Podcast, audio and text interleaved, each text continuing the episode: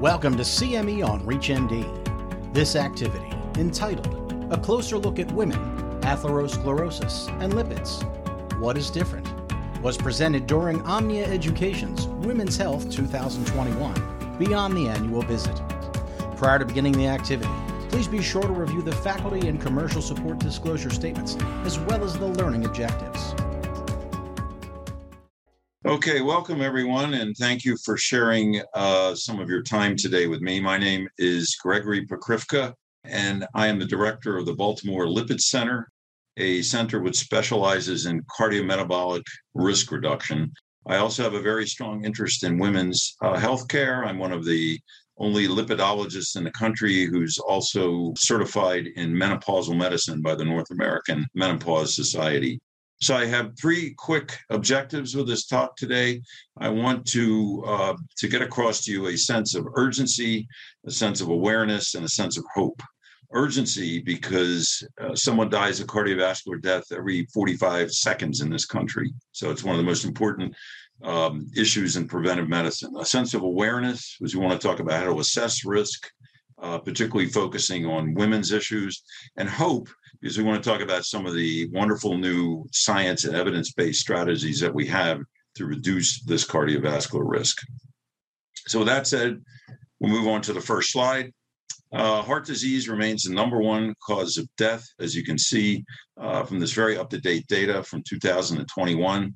As a matter of fact, two of the top five causes of death in this country are cardiovascular in nature that is, heart disease and stroke. And you can make a strong case that uh, Alzheimer's is also a vascular disease, and you can see that comes in at number seven. So, again, a real sense of urgency in preventing these most common causes of death. Now, the cardiovascular mortality gap between men and women has narrowed, but it's plateaued. As you can see from this United States data from the AHA statistics report, there's been a narrowing of the gap between approximately 2000 or so and 2012 between men and women. You also see that there's an uptick in the deaths in both men and women that occurs after 2010. And it, it's not clear why this is happening, but most of us feel that this is probably due to the impact of metabolic disease, such as uh, insulin resistant diseases, uh, diabetes, prediabetes, et cetera. Now, what's responsible for this drop in deaths? It's not vascular type procedures, it's not bypass surgery, it's not stenting. This is optimal medical care. The use of statins, better control of high blood pressure, cessation of cigarette smoking, etc. So optimal medical care works. So here's the proof in the pudding right here. And we can all do this in our practices every day. So let's talk about a wonderful article um, called Female Specific Risk Enhancers uh, Across the Lifespan of a Woman. This is from the American Journal of Preventive Cardiology. I also have to mention uh, the other key journal in this field is the Journal of Clinical Lipidology from the National Lipid Association. These are the, really the, the two uh, main groups I'd like to focus on that are leading the intervention strategies in terms of prevention of cardiovascular disease in this country. So you can see in younger women, we've got issues such as early or late menarche, PCOS, which is something a lot of us may not think about that much in, in uh, general internal medicine and family practice, but we have plenty of PCOS patients in our practice. If you look for them, the use of OCPs can influence risk, premature menopause, and primary ovarian insufficiency.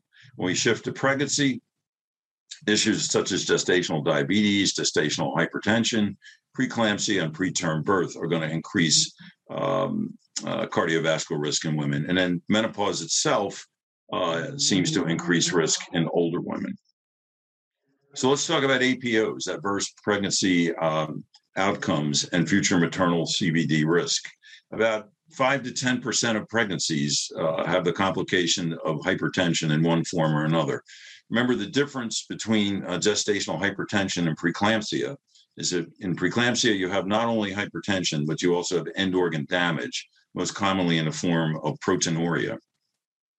When we talk about hypertension in pregnancy, the definition is a little bit different than we're used to uh, in uh, internal medicine and family practice uh, based upon um, various guidelines. We now usually classify um, hypertension in our general practice as blood pressure above uh, 120 systolic And then above 130, we're calling it um, actual hypertension. But in pregnancy, we're talking about systolic above uh, 150 to 160. Um, we're talking about a diastolic 95 to 110. So the criteria are a little bit different.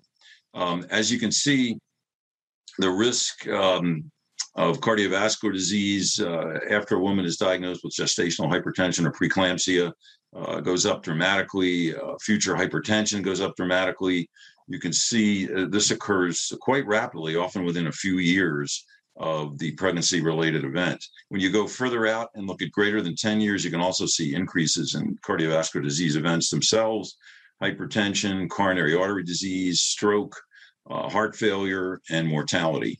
We have less data for um, the conditions known as small for gestational age and, and for preterm delivery, but you can also see what looks like short term increases in cardiovascular risk and also long term increases in cardiovascular risk. So, preeclampsia, preterm delivery, and subsequent maternal cardiovascular disease. Here's a meta analysis of, uh, of, greater than 20 studies with over uh, 6 million women, um, which shows a significant increase in incident heart failure, a fourfold increase if you have preeclampsia, and a twofold increase in cardiovascular disease, stroke, and cardiovascular death. We also see preterm delivery associated with an increase in future maternal adverse cardiovascular outcomes, including a twofold increase in deaths caused by CHD. So the, the highest risks are occurring when the PTD occurs before 32 weeks of gestation or uh, were medically indicated. So again, emphasizing uh, not only the risk that our patients face, but the opportunity to pay more attention to, to screening and prevention in these uh, patients identified as having an event during pregnancy. Most of us are aware that uh, gestational diabetes increases the risk of uh, future diabetes in our patients long after the uh, gestational period is over. But look at the risk of maternal CVD that we see in these patients. Uh, again, looking at risks that increase in the fairly short term range from two to three years out to the five to seven year range and further out. We see a big increase in stroke, an increase in angina, and also an increase in myocardial infarctions.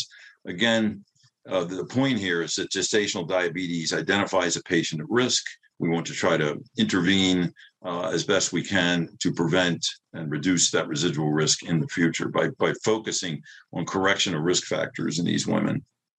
So, this is a slide um, that I uh, uh, have used extensively in my teaching. I recently had a, a couple of uh, nurse practitioner students with me, and we use this every single day in every single patient. This is the ABC, D, E, F, and even G's now of um, preventive cardiology. And we could give a whole lecture based on this slide, but just to, and it, it's got a lot of rich content, I think, but just to focus on a few things. A, I think of first aspirin. We're using a lot less aspirin in primary prevention than we used to. We're using it really only in very high risk primary prevention patients. We focus mostly on the use of aspirin for secondary prevention patients. We talk about A for anti-inflammatory uh, trials and, and hopefully uh, future therapeutic agents that we can use. But I also think of A for assessing risk. We have a number of different guidelines. We're going to uh, focus on these in a subsequent slide. Talk about B, we're talking about blood pressure. Obviously, we're trying to get almost everyone down below 130 over 80 these days, but we're beginning to even look uh, at um, particularly lifestyle changes when we see someone whose systolic is above 120. We also use B for body weight. Um, body weight itself, not the greatest predictor of risk, but certainly we can uh, use waist circumference and to a lesser extent BMI. And we'll talk in our case about how waist circumference risk differs uh, based upon different uh, ethnic backgrounds. C stands for cholesterol. You can see a, a, couple of the newer agents are listed here. Our highest risk patients, we're trying to get the LDL cholesterol down to less than 55. I believe there are distinct advantages in using a lipoprotein related approach to management of cholesterol disorders as opposed to the standard LDL cholesterol approach. And we will again talk about that a little bit in the case. C also stands for cigarette cessation. Uh, D stands for diet. We're going to have a, a subsequent slide focusing on that. Uh, it also brings up digital health and, and, some of the wonderful new um, remote monitoring techniques and uh, we can use to uh, assess risk in our patients. We talk about diabetes, how we now have amazing new agents that not only reduce hemoglobin A1C and reduce blood sugar, but also have been shown to reduce cardiovascular events. And we're talking here about the SGLT2 inhibitors and the GLP1 agonists. D also stands for dream. If we don't get enough sleep, increases our mortality and increases um, insulin resistance significantly. E stands for exercise. It also stands for EPA, which appears to be the, the cardioprotective omega 3 that we'll be talking about uh, in Dr. Watson's portion of the talk. F stands for factors of the environment. To me, it also stands for heart failure. Obviously, we want to try to prevent heart failure whenever we can. And G stands for genetics. Um, we have uh, wonderful new polygenic risk scores around the corner. At the lipid clinic, we also do genetic testing for um, for common disorders, much more common than most realize, such as um, familial hypercholesterolemia.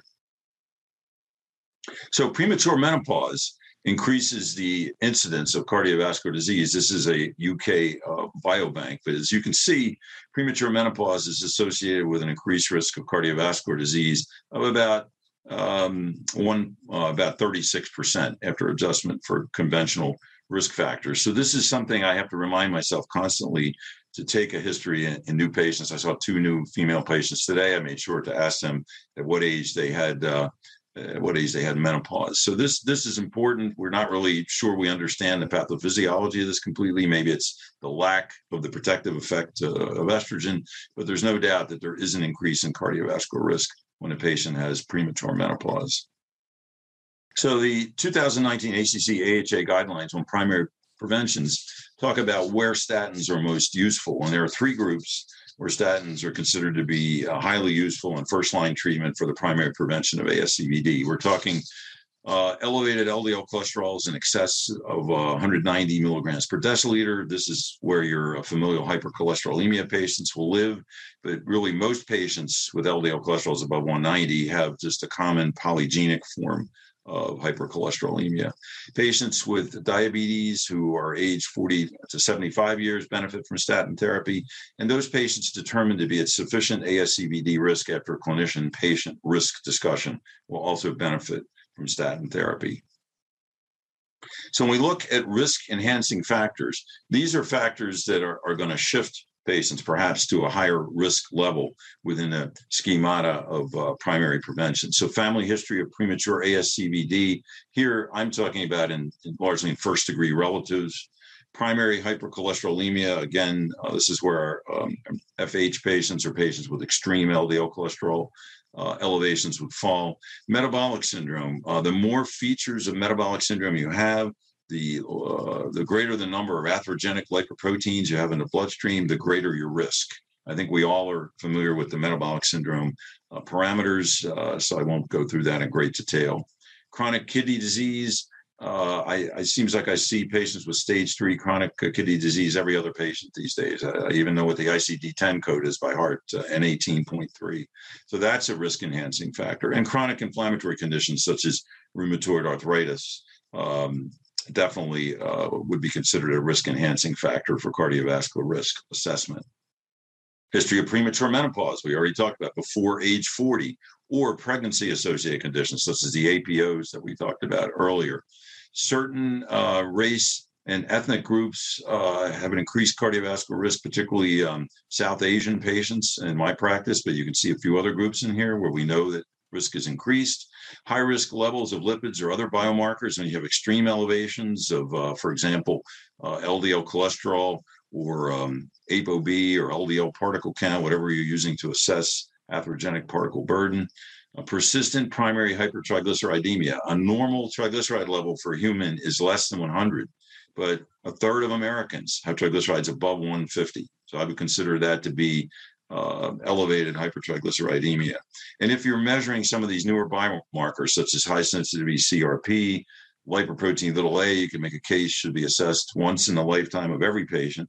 Apolipoprotein B is probably our best evidence based way for assessing atherogenic particle count burden. And then ABI, if you have peripheral arterial disease, your risk of a cardiovascular event is dramatically increased.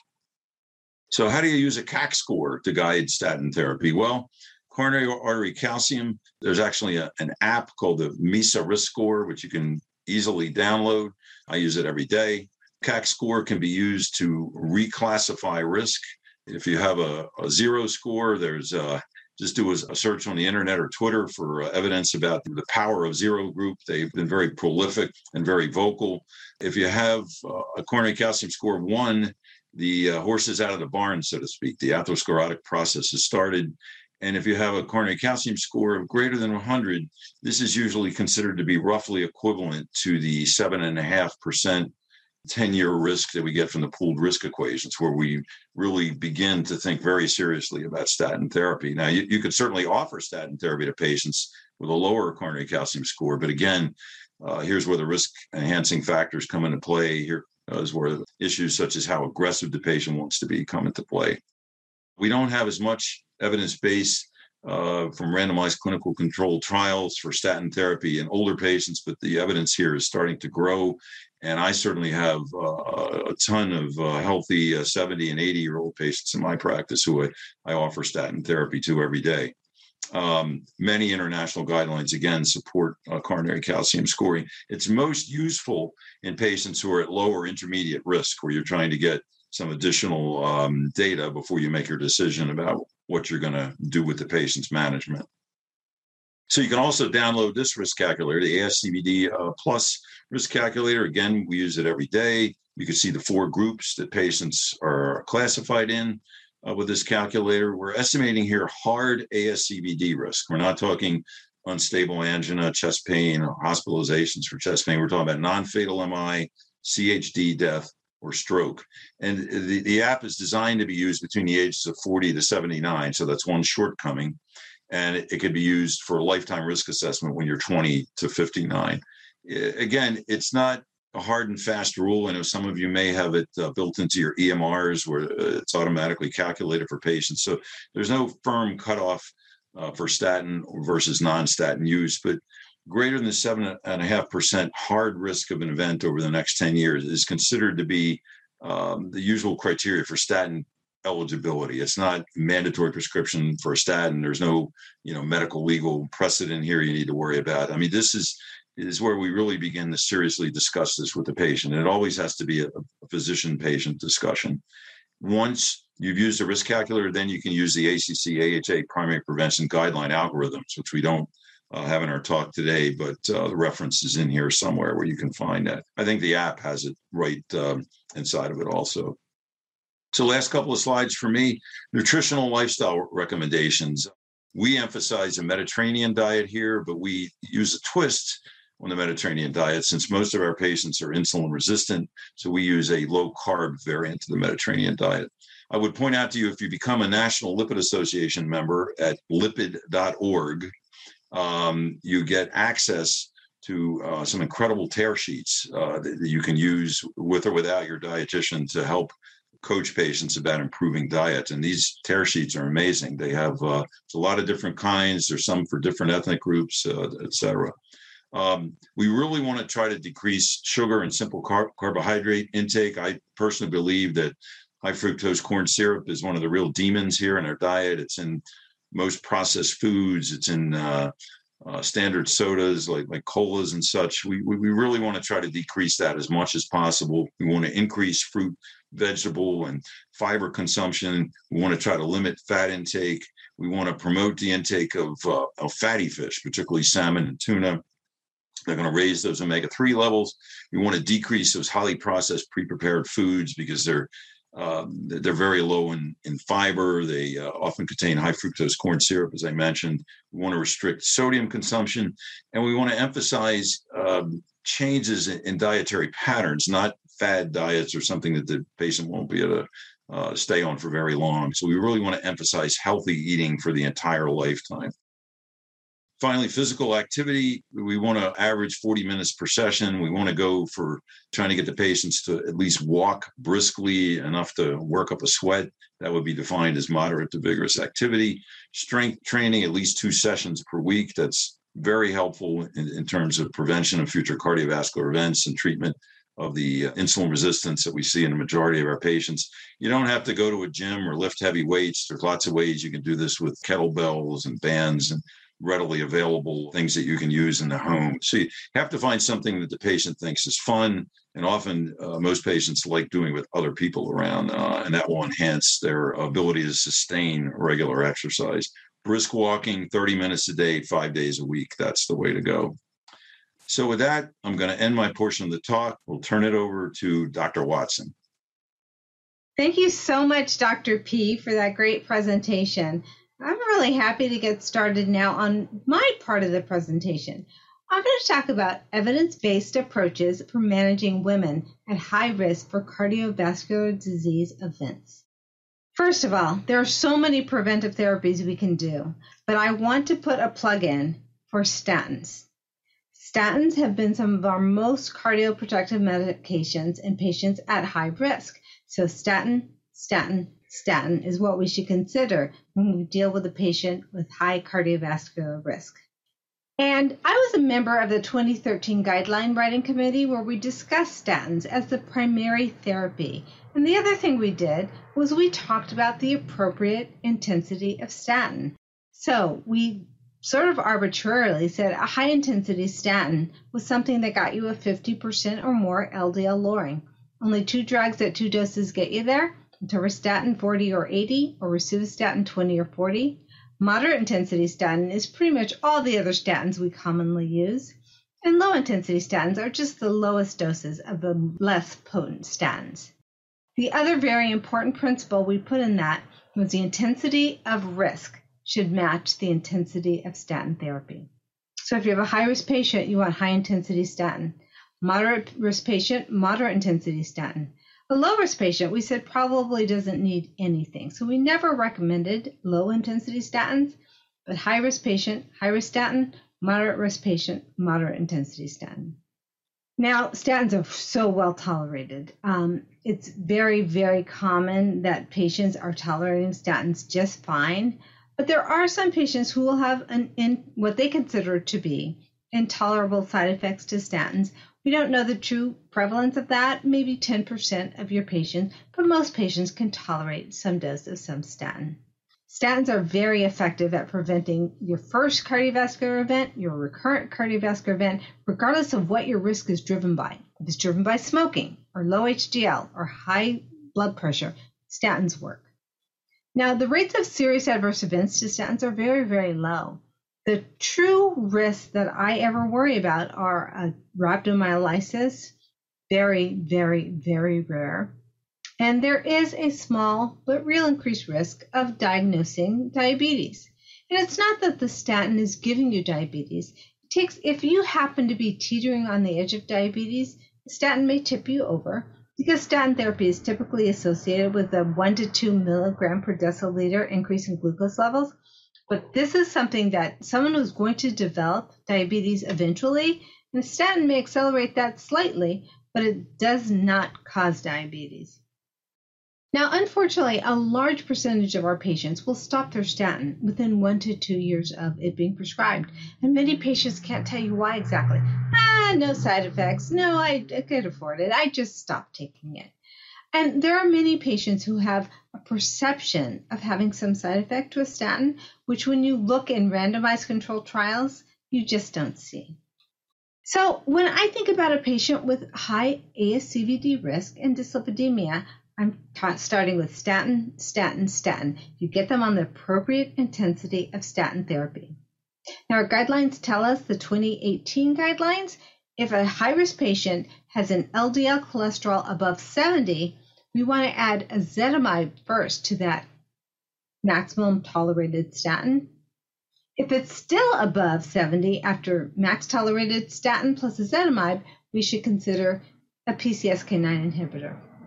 There are other therapies out there which can lower LDL, like bempedoic acid, but the evidence based drugs are statins, ezetimibe, and PCSK9 inhibitors.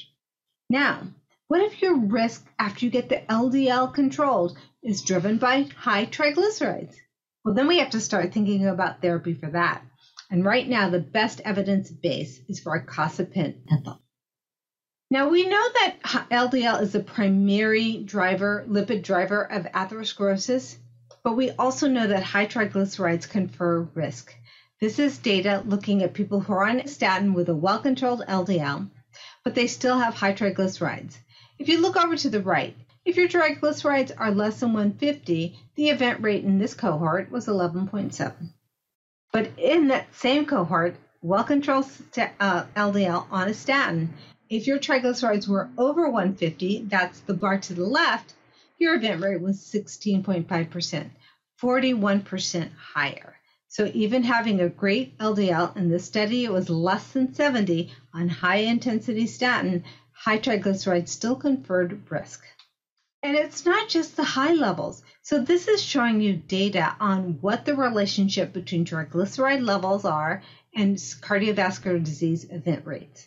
You see over to the left, even at very low triglyceride levels, there's a direct linear relationship between how high your triglycerides are and how high your cardiovascular disease event rates are. So, down to a triglyceride level of 100, you still see a linear increase in risk for each increase in your triglycerides.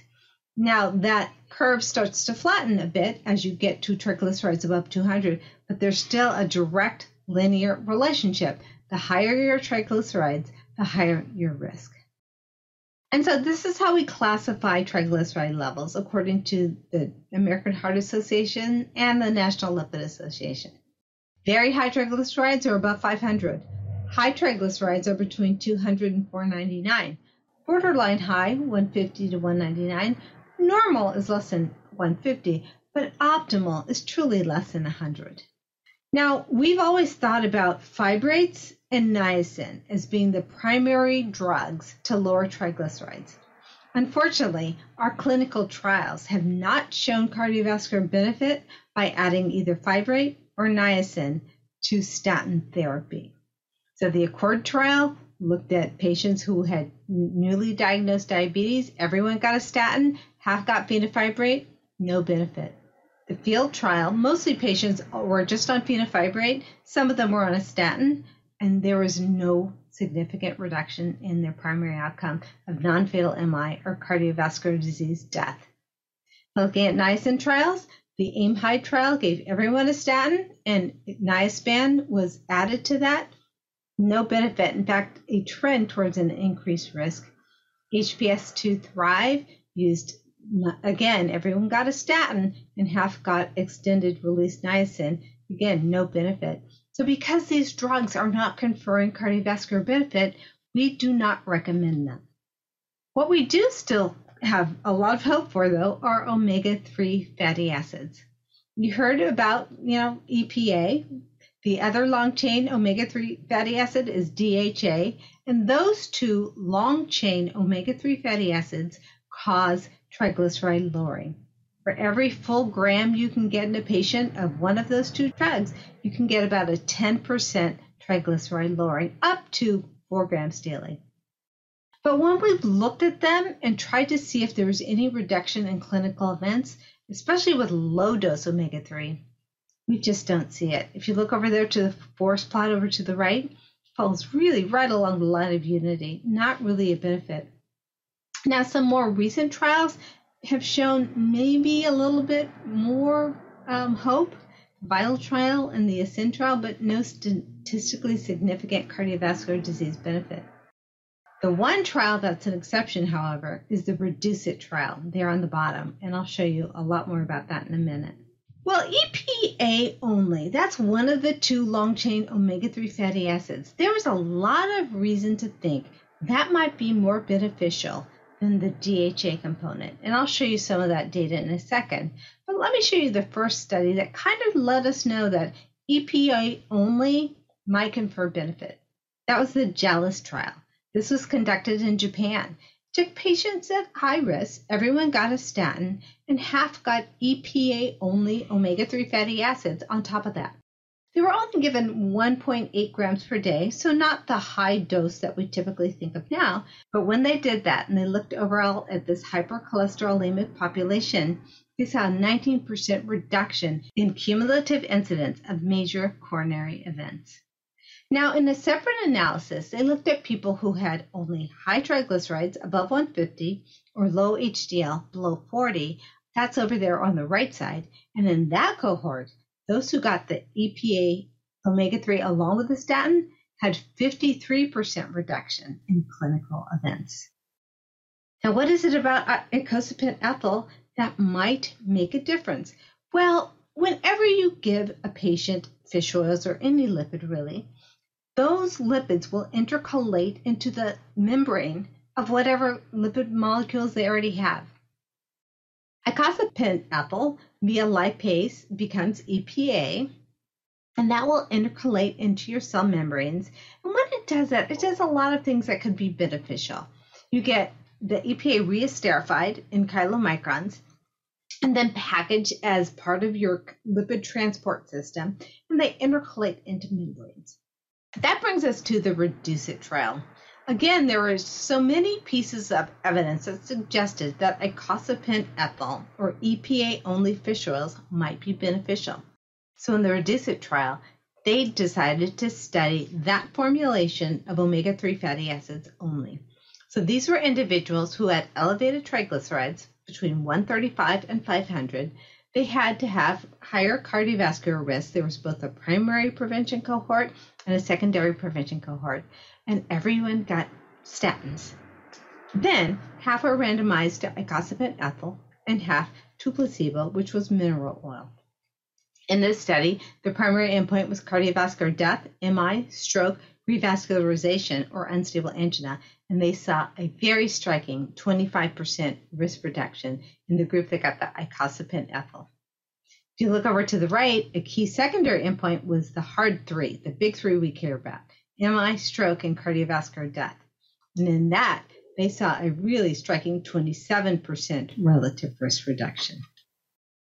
Now, if you look at what happened when people took those uh, icosapent ethyl tablets, four grams daily, the dotted line shows you the levels of icosapent ethyl EPA that was achieved by taking the either placebo over there at about 27 or the icosapent ethyl. The EPA levels rose greatly to about 150. That made sense. And then you saw this nice reduction in cardiovascular events that were very strongly correlated to the achieved EPA levels. Okay, so that's fabulous. This was one very positive trial. Do we have any other trials to corroborate it? Well, another trial called the Strength Trial was performed about the same time. This randomized 13,000 patients. They were similar in their their backgrounds. They were higher cardiovascular risk, they had higher triglycerides, and they were randomized to a, an omega 3 fatty acid preparation that included EPA plus DHA or a corn oil placebo. And then they followed them up for events. Now, this study was prematurely terminated uh, because the DSMB felt that it was futile to continue. There was no separation of the curves, and they could not see the curves separating even with prolongation or continuation of the study. So it was stopped prematurely with a neutral result. There you see it right there. Those lines are absolutely right together. No benefit. So that's odd. What's the difference? Well, one of the difference I told you is that the REDUCE-IT trial used an EPA only preparation of omega 3 fatty acids, while the, the strength trial used an, a fatty acid combination of EPA plus DHA. That's what they did. Now, what is the difference between these two? Well, one you see right here. DHA has two extra carbons and one extra double bond.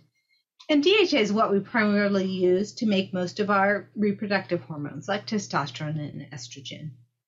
One of the other things that's different is how they intercalate into cell membranes. Remember, I told you every time you eat a fat, it gets intercalated into your existing cell membranes. EPA intercalates as a pretty straight molecule, it's membrane stabilizing. DHA intercalates as more curly cues, kind of disrupting the membrane, so it's membrane destabilizing. There are a number of other differences between the two lipids that might impact on the outcomes. So, distinctly different lipids, DHA and EPA. EPA seems to be more membrane stabilizing.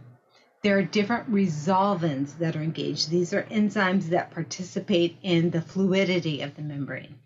There's different activity on oxidized LDL, so you get more reduction in oxidation of LDL with EPA, and different anti inflammatory effects uh, on biomarkers such as CRP, more anti inflammatory properties of EPA as opposed to DHA. So, what have we learned? The REDUCE-IT trial, as I showed you, EPA only, a lot of cardiovascular benefit. JELIS trial, I showed you, EPA only, cardiovascular benefit. There are two other trials. Both of them were smaller and both of them used imaging. The Cherry trial used intravascular ultrasound, and the Evaporate trial used coronary CTA to show reduction in plaque with EPA on the background of statin therapy. All the top four trials were on background of statin therapy. Now, the four at the bottom, which use EPA and DHA, didn't show any benefit, not one of them. So, if you know, simply, you can think about it well, is it just the DHA? It may be more complicated than that, but that is clear one difference between the trials that showed benefit and the trials that did not. Okay, so what do, how do we use this data? Well, REDUCE-IT showed us that icosapent ethyl at 4 grams daily can be used to lower cardiovascular risk in patients with moderate hypertriglyceridemia. Prescription icosapent ethyl has a unique, well documented mechanism of action. and has benefit on atherosclerotic cardiovascular disease, on plaque, on membrane stabilization, oxidation, endothelial function, a lot of things that could confer benefit. So, a lot of our patients will be like, well, you know, I was at Walmart the other day and I saw this omega 3. It's a lot cheaper. Can I get it? And our answer in our lipid clinic is no, that's not what we recommend. If you look at over the counter omega 3 fatty acids, most of them are only about 30% to 50% omega 3, long chain omega 3 the remainder being typically some filler, like corn oil, most of them. The other thing is um, they have not been studied, and there are really the FDA does not regulate them like we do drugs, so we really don't know what's in it. So a couple of reasons: they don't have the potency, and we probably aren't as comfortable with the purity of these, and they don't have any outcome studies. This is from my friend Preston Mason in Boston. He's shown that some of the leading over the counter oil supplements are contaminated with saturated fats, as you see there. Look at the prescription omega 3s over to the right, nice and clear. Then the dietary supplement, very cloudy. It shows you there are saturated fats there. And again, as I said, the potency isn't as great because omega 3 fatty acids given by prescription are typically one gram per capsule. To get that four grams daily, you only need four capsules.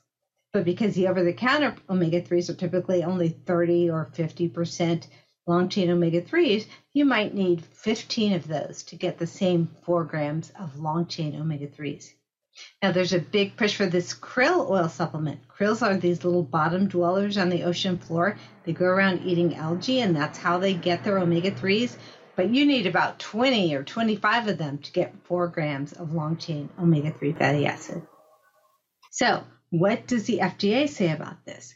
So, the FDA gave a new indication for icosapent ethyl, saying that it can be used as an adjunct to maximally tolerated statin therapy to reduce the risk of myocardial infarction, stroke, coronary revascularization, and unstable angina requiring hospitalization in adult patients with elevated triglycerides, and that's anything over 150 if they have either established cardiovascular disease or diabetes mellitus and two or more additional risk factors.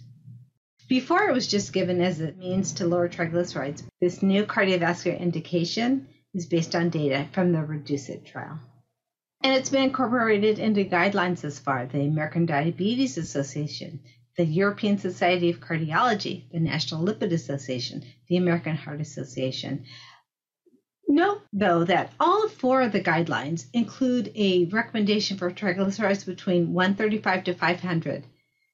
In the FDA package insert, it says triglycerides above 150. So the guidelines use the triglycerides that were used in enrollment for the REDUCE-IT trial, whereas the FDA says above 150. Three of the four guidelines mention LDL control on a statin, but remember the NLA says, and the FDA says, maximum tolerated statin. That was not necessarily what was used in REDUCE-IT, but that's what the label says. Okay, but again, if you have a patient at high cardiovascular risk, statin, statin, statin. The LDL still above 70, add ezetimibe. If it's still above 70, think about adding a PCSK9 inhibitor. If in, after getting their LDL under control, their triglycerides are above 150, think about icosapent ethyl. Well, that was a rapid trip through this stuff. I think I have another interesting case. Let's call her Carla. She's a 68 year old Hispanic woman. She has a 20 year history of type 2 diabetes and everything that goes along with it, including hypertension and dyslipidemia. But fortunately, she has not yet had a clinical cardiovascular event. She had a random chest CT about two years ago because of concern about pneumonia. They didn't find pneumonia, but what they did find were severe coronary artery calcifications. Now, she's a non smoker um, but she does have a pretty strong family history of type 2 diabetes and hypertension. And also, her mom died of congestive heart failure at the age of 75. When you take a look at her, she feels pretty well, looks pretty well. Her blood pressure is too high, 148 over 80. It's the same in both arms. Heart rate's high, 90. She's uh, a little overweight, actually very close to the obese category with a BMI of 29, and her waist circumference is too high at 37 you look at her lipids, so her total cholesterol doesn't alarm you too much, but then you look at her triglycerides and it's 300. So you start to get alarmed. Also, her HDL is 42. It's lower than you like to see in a woman. Her LDL is okay at 104, but still, I think you might want that lower. Her non HDL is a little high too. Her glucose fasting is 150 and her A1C is 7.3. She has diabetes. You see her medications over there on the right lisinopril 20, hydrochlorothiazide 12.5, metformin 1000 twice daily, and pravastatin 10 milligrams daily. Remember when I said there was low intensity statins? That was the lowest doses of the weakest statins. That's exactly what she's on. Lowest dose of a weak statin. Do you guys think she needs any change to her lipid lowering therapy? Well, we said, you know, we definitely want you to encourage some lifestyle. You would want you to start thinking about diet and exercise and losing weight. We said her pravastatin 10 is too low because, again, you match the intensity of risk to the intensity of statin therapy. She's a high risk patient, so I want her on a high intensity statin. So we changed her to rosuvastatin 20, which is a high intensity statin. When she comes back, everything looks better. Total cholesterol has fallen down to 163. Her triglycerides are still too high, 225. Her HDL went up a little bit. Her LDL went down a little bit. It's still above 70, so we might think about adding additional agent. Her non-HDL went down, and her hemoglobin A1C went down with just lifestyle. But what do you think now? Do you want to add anything else to her lipid lowering therapy? You have been listening to CME on ReachMD. This activity is provided by Medtelligence. To receive your free CME credit or to download this activity, go to reachmd.com slash medtelligence. Thank you for listening.